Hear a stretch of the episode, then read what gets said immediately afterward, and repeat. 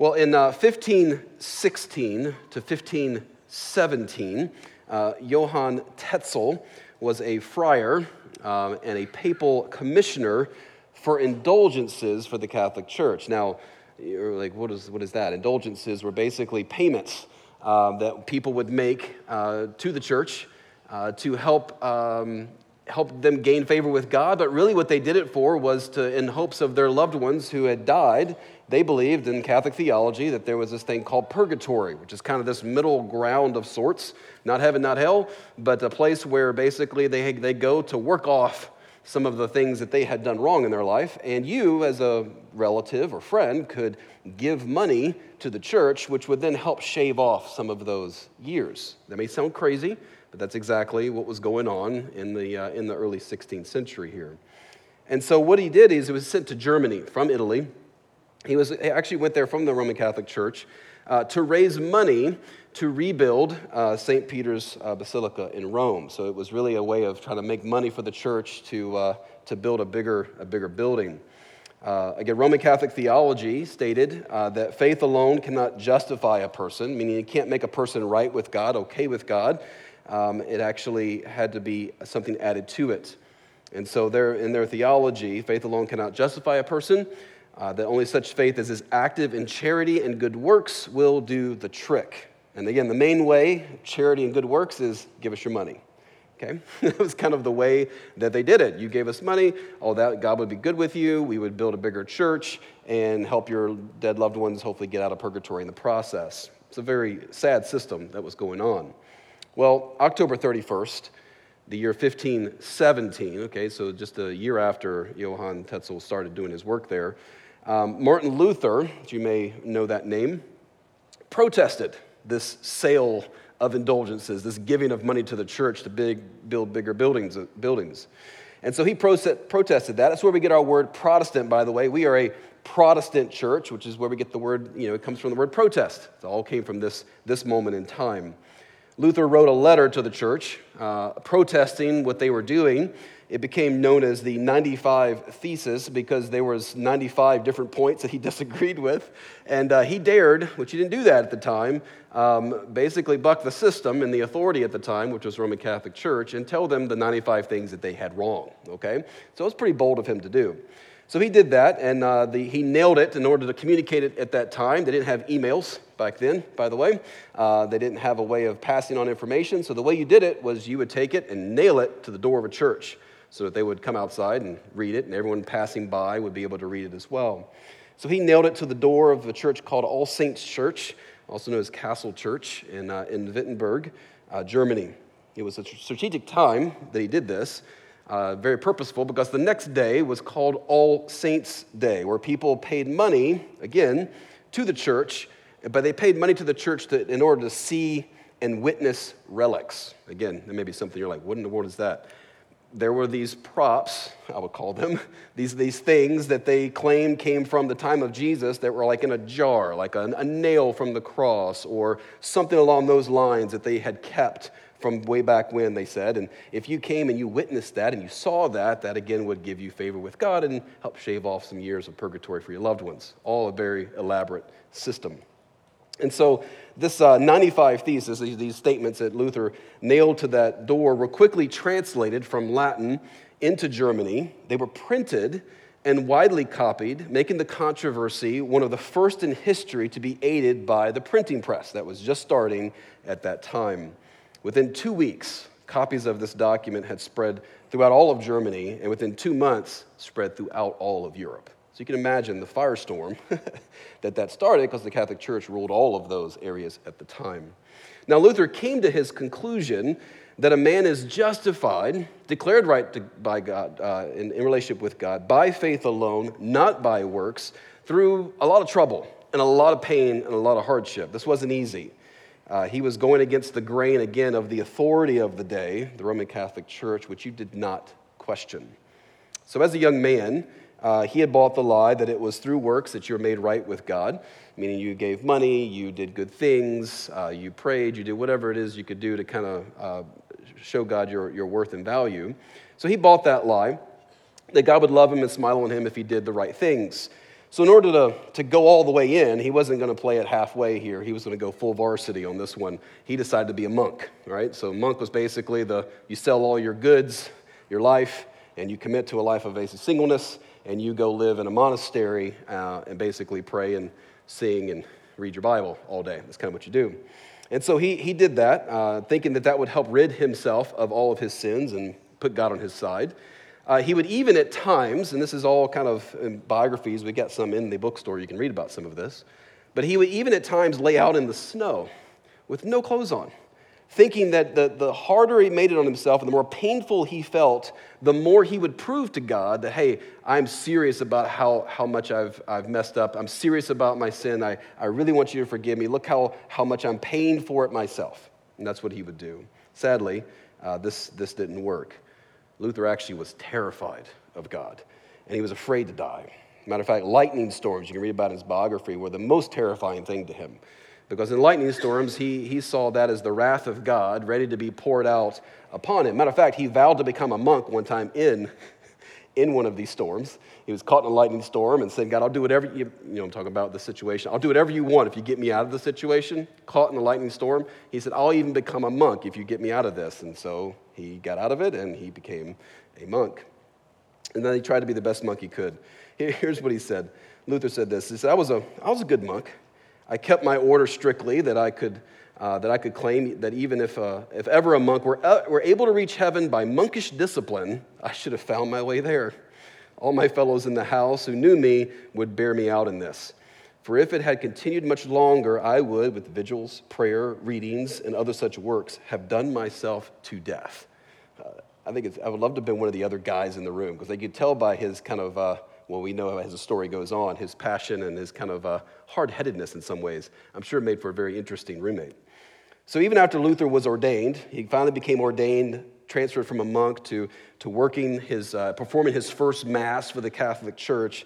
He said in, in, his biography, he said, I almost ran away in doing it. Like he spilled half the, the wine, like he was just terrified to stand before God uh, as a human being just the thought of God's majesty and holiness, he, he couldn't grab a hold of the fact or the thought that God could possibly love him or that God could possibly be for him. There's just no way. He said this He said, If I could believe that God was not angry with me, I'd stand on my head for joy. He's like, I just wanted that so badly to believe that.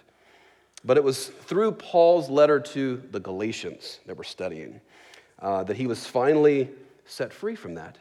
He, he utterly hated God uh, before studying the book of Galatians for what he felt was a burden too big to bear. He had tried everything to absolve his conscience and to be made right with God, but he still felt that God was tremendously distant and far away from him until he got to this book. It was particularly the concept of the righteousness of God, which we'll see a lot of in the book of Galatians, that really bothered him the most because he felt like he could never, never get there. He could, he could never have that. And then one day, the light broke through for him the righteousness of God was not something he learned, was not something he could earn, but something that had to be received by faith in the finished work of Jesus. He needed a, what we call a passive righteousness, not an active righteousness. He needed something given to him, something done by someone else, not something he himself could actively do to gain. He realized, in essence, that the Bible was not about him, and what, did he need, what he needed to do for God, but about Jesus and what he came to do for him. That is a radical, different way of looking at the Bible. Let me say that again. He understood that the Bible was not about him and what he needed to do for God. In other words, it was a list of rules and regulations and stories to inspire him to act better, right? It was actually a story about Jesus from cover to cover, right? It was about him and what he came to do for him completely blew his mind, changed his soul, changed his life, and, by the way, changed society and, and all that we understand it to be. Uh, it was particularly strong for him was this one passage in galatians. Galatians 3.11 here's what it says. Now it is evident that no one is justified again declared right in relationship with god by the law for the righteous shall live by faith here was Luther's comment on that verse. He said, I, did not, I do not seek my own active righteousness. I ought to, have, ought to have it, but I declare that even if I did have it, I cannot trust in it or stand up before the judgment of God on the basis of it. In other words, there's just nothing I can do. Thus, I embrace only the righteousness of Christ, which we do not perform but receive which we do not, not have but accept when God the Father grants it to us through Jesus Christ. So, through studying this book, Luther formulated some very important thoughts. And maybe you're familiar with this, maybe you're not. But there was these things he called the, was, was formulated called the five solas. You're like, what's the solas? Not solar, sola, S-O-L-A. And there was five of them. Here's, here, I'll put them on the screen here. Uh, the first one was called sola scriptura. It's a Latin phrase, but means by scripture alone. And then was sola fide, which is, means by faith alone. Sola gratia, by grace alone sola Christo, through Christ alone, and sola Deo Gloria, glory to God alone. Those, those five right there, those alone statements or sola statements, was what came out of his study from Galatians that completely set the Reformation into play, and really why we are even here existing as a church today was because of this study.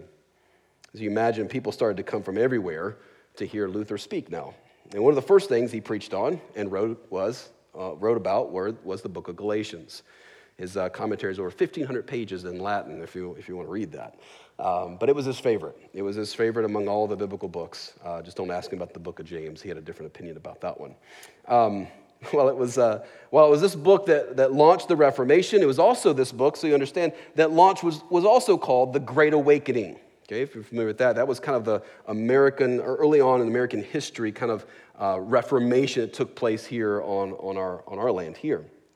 It was in the late 1730s, there was a group of believers that would, would actually end up changing the world as well.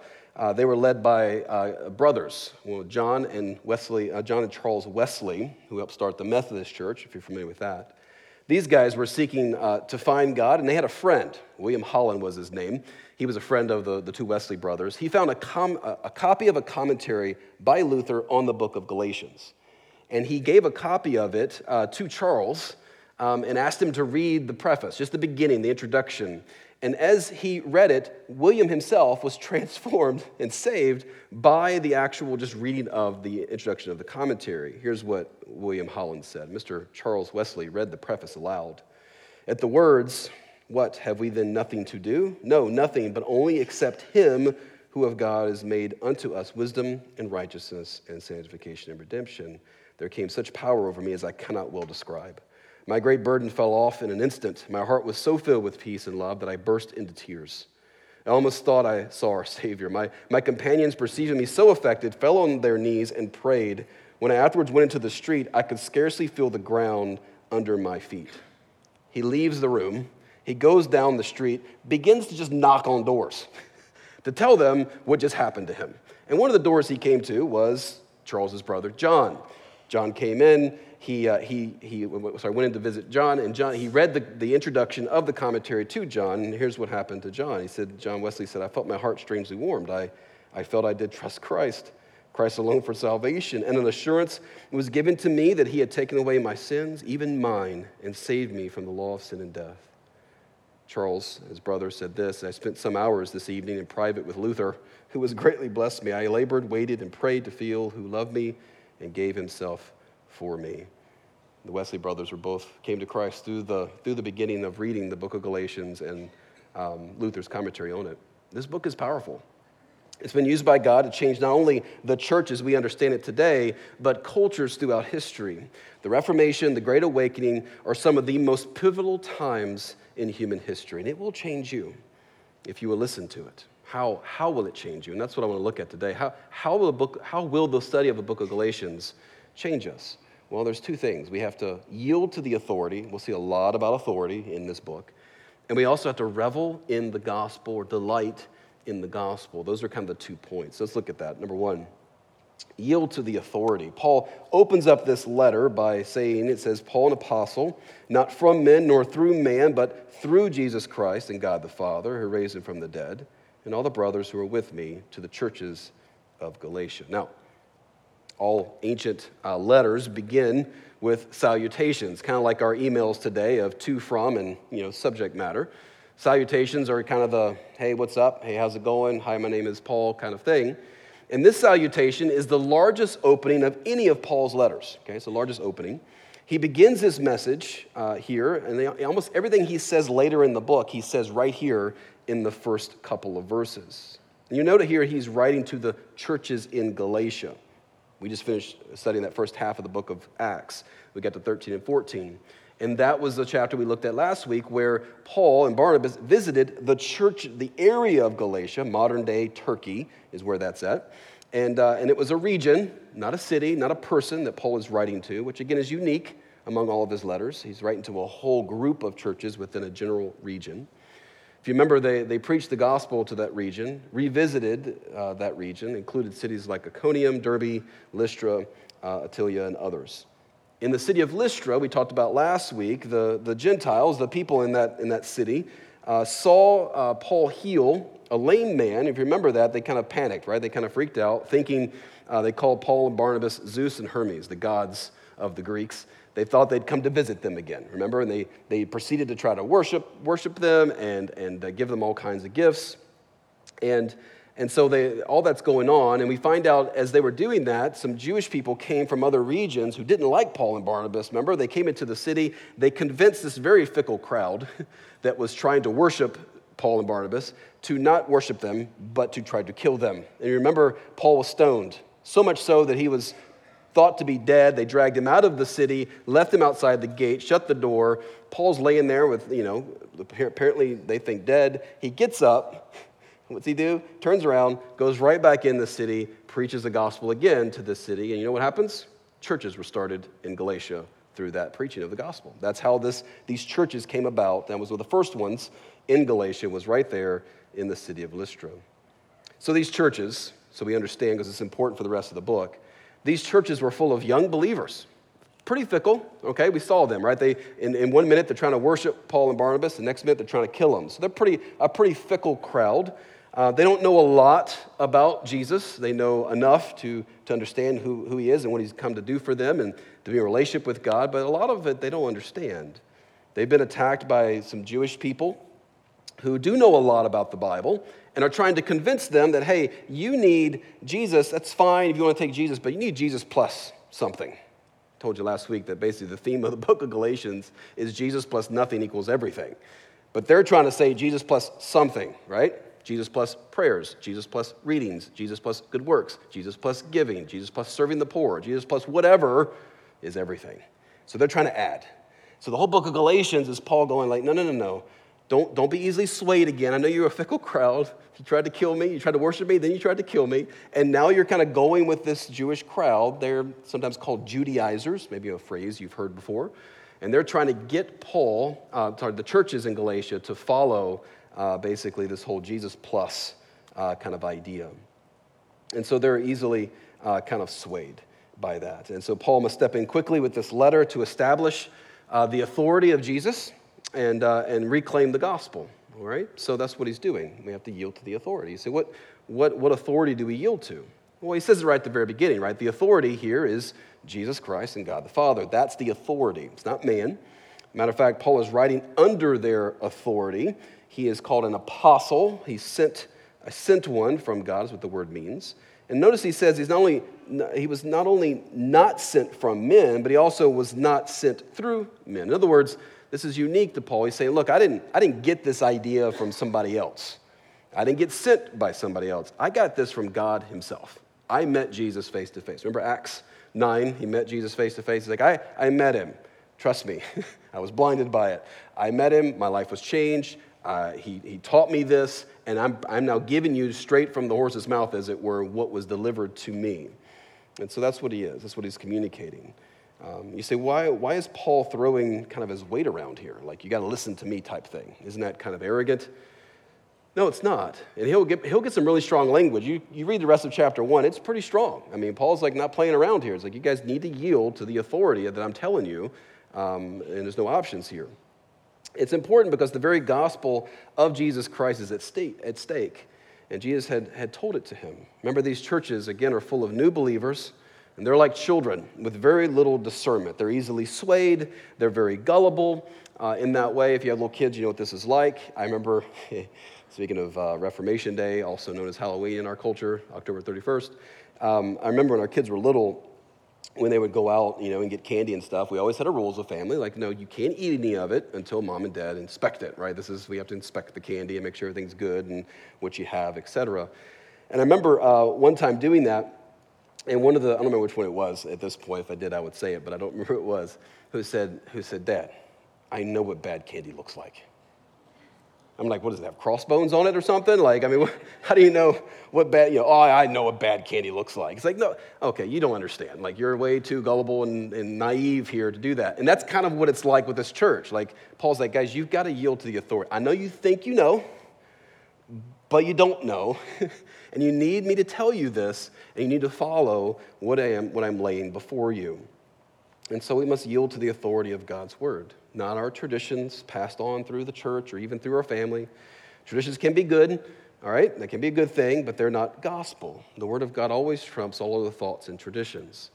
And just because something has been practiced before, just like when Luther, you know, went after the Reformation and protested the Catholic Church, things were bad, things were wrong, right? They were traditions passed on, but they weren't good ones. They didn't match up with Scripture, and so, and so he protested them. Scripture is the final authority. We must yield to the authority of God's word, not our own ideas and our own conscience. Uh, we have a cultural uh, problem with this, right, around us. Many in our culture tell, will tell us to follow, follow your own thoughts, right? Follow your dreams, make your own path. Don't let anyone tell you what to think or do or believe, right? Form that for yourself. Pretty common uh, thought around us. Um, and I would say that that's not a good idea. Uh, if you're familiar with uh, Pinocchio, there was this guy named Jiminy Cricket. Remember him? And uh, remember his theme to Pinocchio? Let your conscience be your guide. Oh, come on. There's got to be some Disney. Where's Eddie at? There's Disney fans around here. Come on. Um, let your conscience be your guide, right? That's what he told him. Matter of fact, here's what he said. Uh, Jiminy uh, said this to Pinocchio. He says, A conscience is that, because Pinocchio's like, What's a conscience? He says, A conscience is that still small voice that people won't listen to. That's just the trouble with the world today. They won't listen to that still small voice. And I would say that Jiminy is a fool, right? That's been the motto of serial killers for years. They listen to the still small voice. That's not a good idea, right? Um, so we, we have to have an authority to tell us, okay, what am I supposed to listen to or not? Following my own conscience and my own ideas and the little thoughts in my head aren't always the best idea, right? That's why we have the Word of God. That's why we have the gospel. That's why we're studying it together, right? We have to yield to the authority there to guide and direct us from that. Um, 2 Timothy 3, Paul would write this to Timothy. He would say this All scripture is breathed out by God and profitable for teaching, for reproof, for correction, for training in righteousness, that the man of God may be competent, equipped for every good work. So we need to yield to that authority. Um, but see, number two, why, why should I care? Why should I care about that? Why should I care about doctrine, theology, you know, all this stuff? You should care because doctrine is absolutely critical for your life.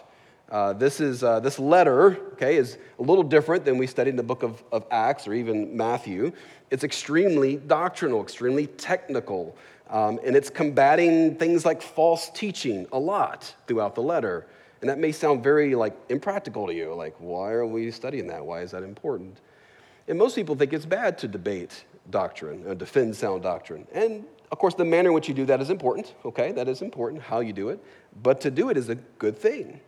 You say no one should really tell you what is right or wrong. Well, I mean, think about the fact of why, why are there genocides? You know, why did those things happen today? Is it because people sat around a campfire one night and thought, hmm, what's the worst thing in the world I could possibly do? Got it. I'll go do that. Do you understand that most of those things that have gone on throughout history that are horrible to even read or study happen because of doctrine, a belief system?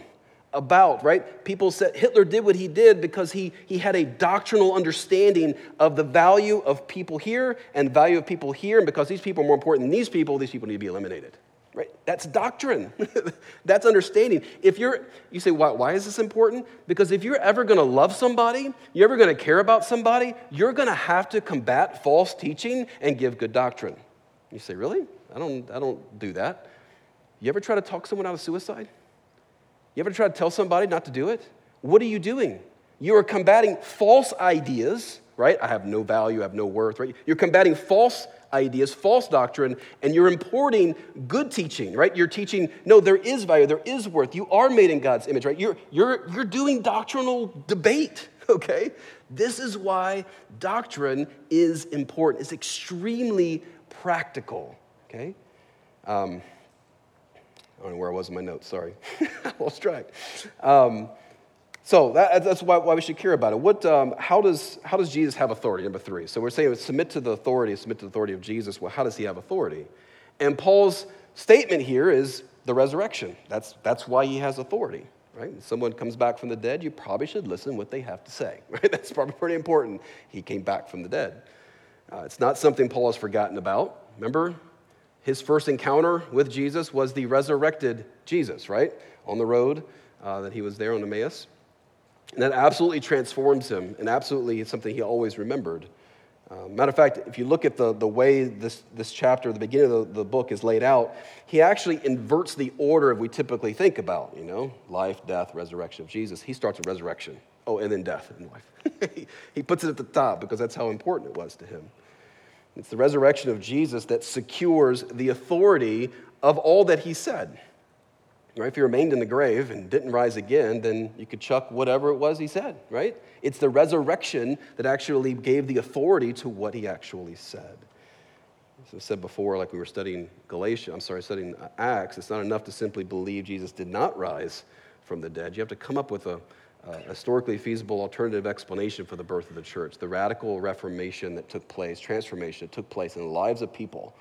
Um, the belief in the resurrection is what motivated them ridicule, prison, torture, death would not stop them. Why? Because they saw Jesus alive. That's why they died the way they did. That's why they said the things that they said. If the resurrection is a hoax or fabrication in some way, then what about that power to, to produce such people whose lives were completely changed, who gave, them, gave their lives up for, for what, they, what they saw? The resurrection of Jesus converts people. We saw this in uh, every chapter in the book of Acts. Christianity was, again, never understood as a set of teachings or ethics that, that one took up, right? Oh, okay, I got some rules I need to follow. It was a power that takes you up, okay? It transforms you. It's not something you do for it, it's something that does for you. It converts you, it changes you from the inside out. So when we talk about why does Jesus have authority, why should I submit to it? It's like, again, um, if uh, to just talk about the teachings of Jesus and debate which ones you like or don't like really don't, doesn't matter. Because if he rose from the dead, you got to take it all. There's no, you can't throw out this or that. There's no debate over that. If he rose from the dead, you got to take the whole thing. The resurrection changes everything. It gives the words of Jesus authority. Number two, the second thing we'll learn in this, in this uh, book of Galatians is, is to revel or delight in the gospel. I love how Luther put it this way. He said, The truth of the gospel is the principal article of all Christian doctrine. Most necessary is it that we know this article well, teach it to others, and beat it into their heads continually. that, Luther's pretty straightforward. He says what he thinks. Um, but it's true, right? That's what he's saying. The most important truth in the world is the doctrine, the gospel, which is justification by faith alone, apart from works. Yet it was this very doctrine that was being doubted by these churches in Galatia, uh, just like in Luther's day. Paul writes this book to tell them to basically get back into the game, stop exchanging God's grace and the gospel for a performance based Christianity, right? Performance based. I'm basically, I, what is that? I base my sanctification, my, my current status with God, I base it off of, of how well I'm doing. Or another way you could say, I base my justification, how am I doing with God? Am I okay with God? On my sanctification right? Am I doing okay? And so my whole life is up and down. I may be good, I may be bad. God may be for me, may be against me, depends on how I'm doing, right? That's a terrible place to live. And so, um, so they, this group of people in Galatia believe God's love. Um, they believe God loves them probably, but secretly they suspect his love is conditional in some ways. It depends on how they're doing in life. Again, base their justification on their sanctification, and they're miserable as a result. You say, well, I don't, you know, I don't do that. I totally believe the gospel. I do not base my justification on my sanctification. I don't base my, my relationship with God on how I'm doing. Um, do you? Let's ask some di- diagnostic questions here to kind of see how do we actually fail to believe the gospel on a daily basis. Let me just give you one for just practically where you're sitting right now. If I asked you this, why do you sing the way you do on Sunday? On any given Sunday? Like, why do you do it? Well, some people come to church, sing their heart out. Why? Because, man, I had, a good week. I nailed it this week, man. I mean, I obeyed, I obeyed God in most cases. I didn't yell at the kids too much, and I didn't kick the cat at all, right? It was a great week. It was a wonderful week. You're like, why would you kick the cat? I don't like cats. Um, but um, I wouldn't say that about dogs, but if you're a cat person, you know, it, it, it, I'm sorry. Uh, but, um, but then other Sundays, the same people will come into church and they'll mumble the words, head down, downcast. Why? Yeah, I didn't have a good week, right? I, I obeyed, Jesus very little. Um, I yell at the kids quite often, and I, I did kick the cat, right? I mean, it was like it was a bad week this week. And so their, their whole, your whole emotional response to God and what you're singing about and the truths that you're proclaiming is all based on your performance. That's not believing the gospel, you see? That, that's a very practical way of looking at it. Both these responses are, are the result of basing your justification off your sanctification. It's the subtle thought that I'm better or worse in God's eyes based on my current behavior. This is what was happening to the, the people in Galatia the Christians there. So what was happening? They were, they were waffling on, is it, am, I, am I good with God? Am I not? And it was kind of a miserable place to be. Let me give you another example. Another practical example. You ever had um, something, something bad happen? Let's just say something maybe simple, like so say you get a flat tire. You're riding on the road, you know, um, and you get a flat tire. You pull over. What's the first thought that comes to your head? Sometimes people, you know, they, they get a flat tire. It's a Christian. They pull over and they sit in the car and they're going like, "Okay, God, what did I do to deserve this?" Right? Or take any kind of situation, right? What did I do to deserve this? What are you saying in that comment? You're basing, again, your justification on your sanctification. God, I, I, thought I was having a pretty good week. Why did you do this to me? right? It's a whole works based relation. You've totally forgotten the gospel here. It's not, ba- again, the Bible's not about you and what you need to do for God. It's about Jesus and what he came to do for you. That understanding is super crucial to moving out and actually doing all the things that God wants us to do, right? We do it out of love for him, out of grace motivated, not out of guilt, not trying to earn favor with him. So the gospel, the, the passive righteousness of Jesus, is something you must come back to day after day. It's something you must cling to when you are troubled and tempted and when you're successful and happy. For human beings, by nature, when they get near danger or death itself, will of necessity examine our own worthiness. Right? We start, we start examining. Uh, we defend ourselves before all threats by recounting our good deeds and moral efforts, but then the remembrance of our sins and flaws inevitably, inevitably comes to mind, and this just tears us apart. And we think, how many how many errors and sins and wrongs I have done. Please, God, let me live long enough to fix them, to amend them, right? I'll, I'll prove to you I'm good. Right? This is, this is the, a forgetting and misunderstanding of the gospel.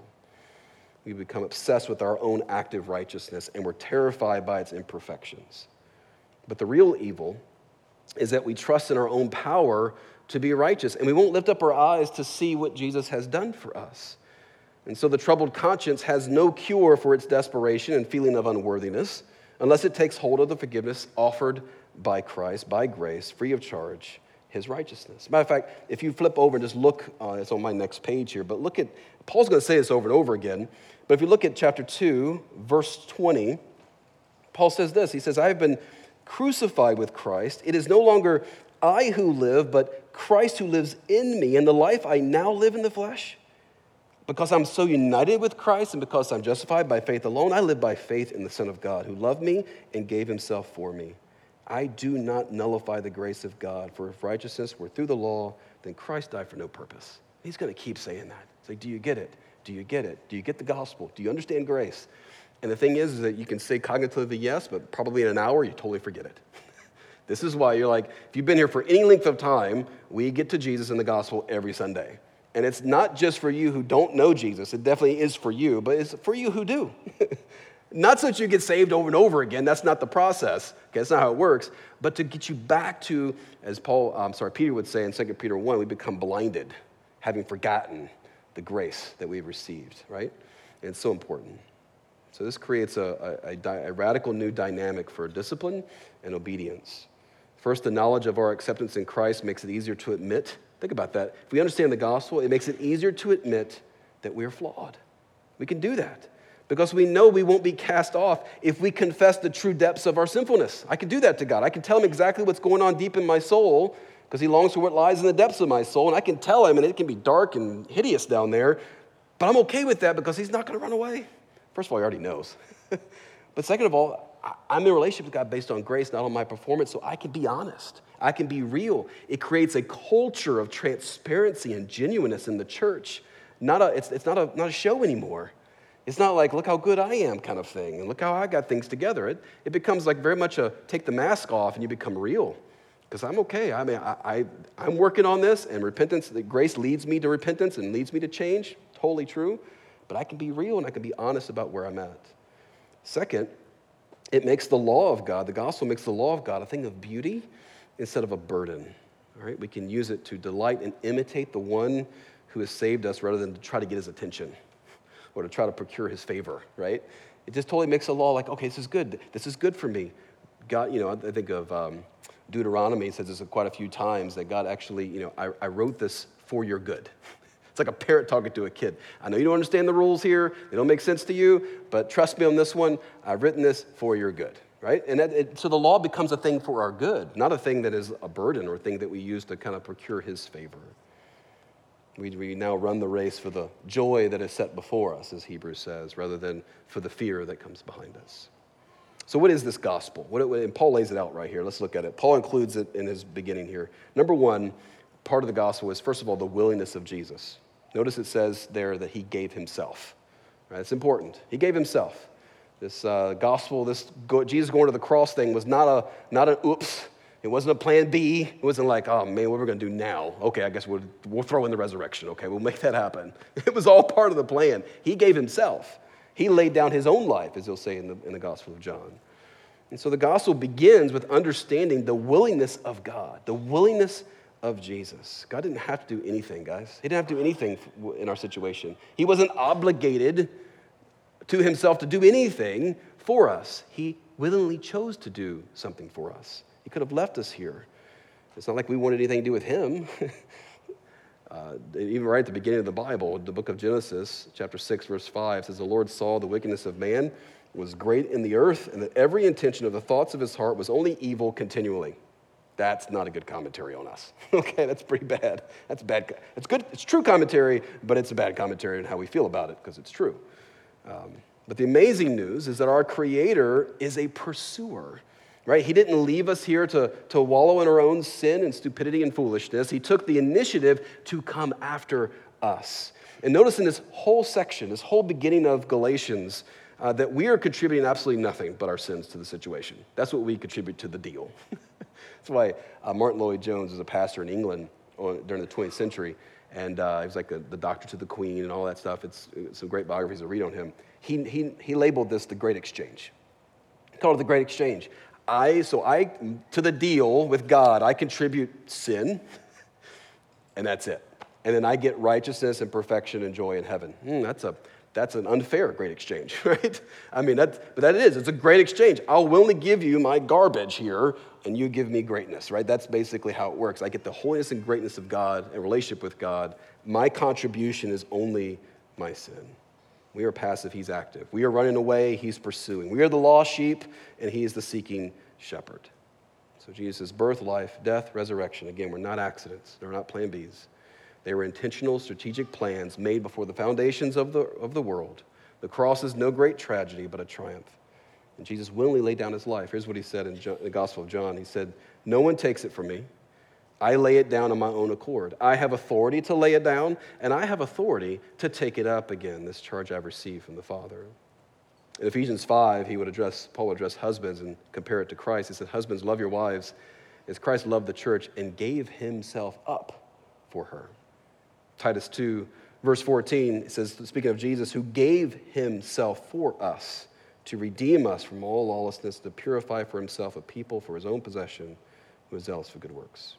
Hebrews 12, 2, looking to Jesus, the founder and perfecter of our faith, who for the joy set before him endured the cross, despising the shame, and is seated at the right hand of the throne of God. So the willingness of Jesus is where the gospel starts. Then it moves into the sacrifice of Jesus. It says he, he gave himself for our sins. Really, the phrase is on behalf of us, is the idea. He died in our place. In theology, we call this substitutionary atonement. Right? He, he took our place. That was our cross to bear. He took it instead for us. Um, this was laid out really clearly about 700, 750, 750 years before Jesus even came on the scene in the book of Isaiah. it said this speaking of Jesus who was to come. Isaiah 53. For he grew up before him like a young plant, like a dry root out of, uh, like a root out of dry ground. He had no form or majesty that we should look at him, no beauty that we should desire him. He was despised and rejected by men, a man of sorrows and acquainted with grief, and as one from whom men hide their faces, he was despised, and we esteemed him not. Surely he has borne our griefs, carried our sorrows, yet we esteemed him stricken, smitten of God, and afflicted. But he was wounded for our transgressions, he was crushed for our iniquities, and upon him the chastisement that brought us peace, and with his stripes we are healed. That was all speaking of Jesus way hundreds of years before he even came on the scene. He took our punishment, we got his righteousness. Again, that great exchange is what happened. We didn't lift a finger, contribute anything other than our own sin. We had nothing to the deal. There's an old hymn called Come Ye Sinners, and put it this way. And one of the lines says, Let not conscience make you linger, nor fitness fondly dream. All the fitness he requires is to feel your need of him. What? That's all he that's all he requires? Yeah. that's faith. I'll say it again. Let not conscience make you linger, nor fitness fondly dream. All the fitness that he requires is to feel your need of him. You see what? Out of all the things, God set this system up, this whole how do we get in relationship with God based on faith alone? God set it up as faith alone. You ever ask the question, why did he choose that mechanism? why faith alone? And why not works? I mean, God could have, obviously, he's God. He could have set it up any way he wanted to. Why did he do that? Because faith is the one attitude of heart that is the exact opposite of depending on ourselves, isn't it? When we come to Christ, we're basically saying, by faith, we're saying, I give up. I, I, will not depend on myself anymore. I will not depend on my own good works any longer. I trust and depend on Jesus alone to give me a right standing with God and to lead my life. And When it's by faith and not by works, then God is in the position, okay, he's in the position of the giver. I heard uh, John Piper say this one time. He, he gets in, God is now the position of the giver, and guess what the giver gets? The giver gets the glory. You ever get a birthday gift or Christmas gift? What, what do you say? You always teach the kids this, right, when they're little. What do you say? Thank you, right? the giver always gets the glory, right? They're the one who gets thanked. They're the ones who, who are in the position of glory. And that's exactly why God put himself in that position, right? The giver always gets the glory. I'm going to give, and you guys are going to glorify me as a result of that. That's why it's set up by faith alone.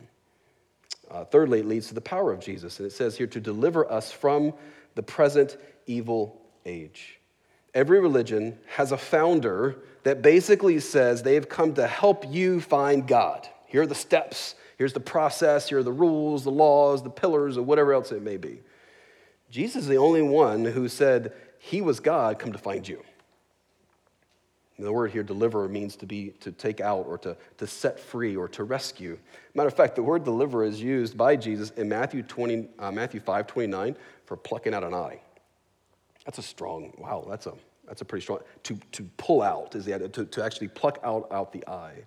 And so Christianity is a, is a rescue religion. If you were drowning, you don't need someone to throw you a book on how to swim, right? If you're drowning, you don't need a lecture on the technique of swimming. Like, here's how you do it, here's how you stay afloat, you can do it. You need somebody to jump in and get you. And that's exactly what Christianity is. When God saw us drowning, He didn't throw a book at us and He didn't throw a lecture at us. He dove in Himself and died in the process to rescue us. That's the core of the gospel. The phrase here it says, deliver us from the present evil age, is saying that our salvation, this is so important to you understand this, our salvation is so much more than just a, a ticket to heaven. That's not, that's not the, the end of what salvation is. It's definitely a beautiful part of it, but that's not the, the only thing salvation is. It has implications right now, right? Ephesians 2 will talk about that we're rescued already from this present evil age. We have this already and not yet idea going on. I'm already rescued, and yeah, I'm in the process of being rescued. God left me here, right, to work through this. It also has, um, has not completely happened. Jesus has rescued us from the present evil age, but he hasn't taken, out of, taken, us, taken us out of it just yet. The world is overcome, but not yet. That's what Jesus would say in John 16 33 I have said these things to you, that in me you may have peace. In the world you'll have tribulation, but take heart, I have overcome the world. So, this evil age he speaks of here is dominated by sin, opposed to God. It's full of corruption and decay and death. It's dominated by the evils of war and murder and oppression. And Jesus died to deliver us from all of that. And get this, it's not just an individual thing, but deliver us together. In other words, there's a sense of, uh, even in this whole idea of being delivered from the present evil age, is the idea not of pulling away from the world and isolating ourselves into our like Christian ghetto kind of idea. It's actually the idea of uh, being immersed in it and being used by God to help bring about that change in the places in which we live. We even find the whole mission here in this whole statement. So the age to come has burst into the present age. We ourselves no longer have to live the way we used to live when we were under the power of evil. Paul would say it here later in Galatians 5:1, freedom for freedom Christ has set us free. Stand firm therefore and do not submit again to a yoke of slavery. We have been set free from the power and persuasion of the world. We have a greater power, greater love, greater treasure now in Jesus. We're not of this world any longer, but have been brought out of this world to be sent back into the world as servants and missionaries. Lastly, the glory of Jesus. It says at the end here, to whom be the glory forever Amen. This is the ultimate reason. Again, I told you the giver gets the glory, right? That's why it's set up the way it is. You want to be in a relationship with God? Based on faith alone in Christ alone. Uh, it's all about Him, it's not about you, okay? Um, that's that whole sola, sola Deo Gloria thing that, that Luther would write, we talked about earlier. So, in other words, our theology must turn into doxology here. We should be, we should be the one, um, he should be the one we value, rejoice, and treasure in. We live to make much of him. You say, how do we glorify God? How do we magnify him? Um, not like a microscope, uh, but like a telescope. Uh, we are not saying, when we say we, we want to worship God, we want to make much of God in our life, we're not saying, God, you're just so teeny tiny and so insignificant. Let's sing some songs really loud and let's say some really big things so people, so you look bigger to people. Like that, that's not what we mean by worship. That's not what we mean by magnify or glorifying God. The idea is more like we worship God like a, like a telescope. We're trying to get, we're trying to, we're trying to grasp words and, and, and express as best we can the absolute greatness and holiness of God that is so massive and so great that we're, we're, we're lacking words here. we're, we're, we're trying to put into words, we're trying to explain, trying to put into perspective, trying to get you to see how valuable and worthy and, and glorious He is, right? That's what we mean by worship and glorifying God. That's why sometimes uh, the Bible even advocates for silence. right? In the gospel, it says, Be still and know that I'm God. Just zip it. You just need to be still for a minute. Try to grasp uh, the greatness of God. So we're studying the book of Galatians to yield ourselves to the authority of God in Scripture and to revel or rejoice in the gospel, to recenter ourselves in the gospel. Uh, this will put God in the right place in our thoughts, in our worship, and in our lives, and us in the right place as well. So we're more effective for living for Jesus out of love for him instead of trying to earn his favor. At 3 a.m. on February 18th, 1546, Martin Luther died. His last recorded words were this We are beggars, this is true. Luther understood that's what we are. We're all beggars, undeserving of God's grace.